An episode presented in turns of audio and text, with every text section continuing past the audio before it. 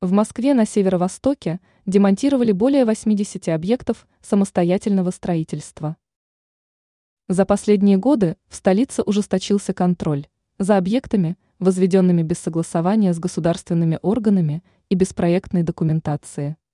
Так в столице регулярно возникают стихийные городки из бытовок, возводятся складские помещения, а в некоторых случаях и торговые объекты.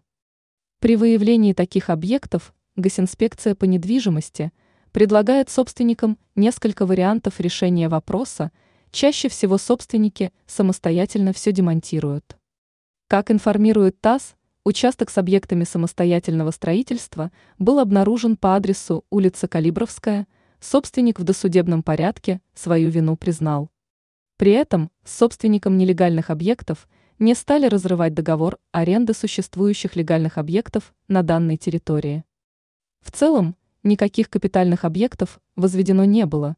В основном это были бытовки, временные навесы и стихийные складские помещения без несущих конструкций. В результате демонтажа незаконных объектов освобождено порядка 50 тысяч метров. КВ. Территория.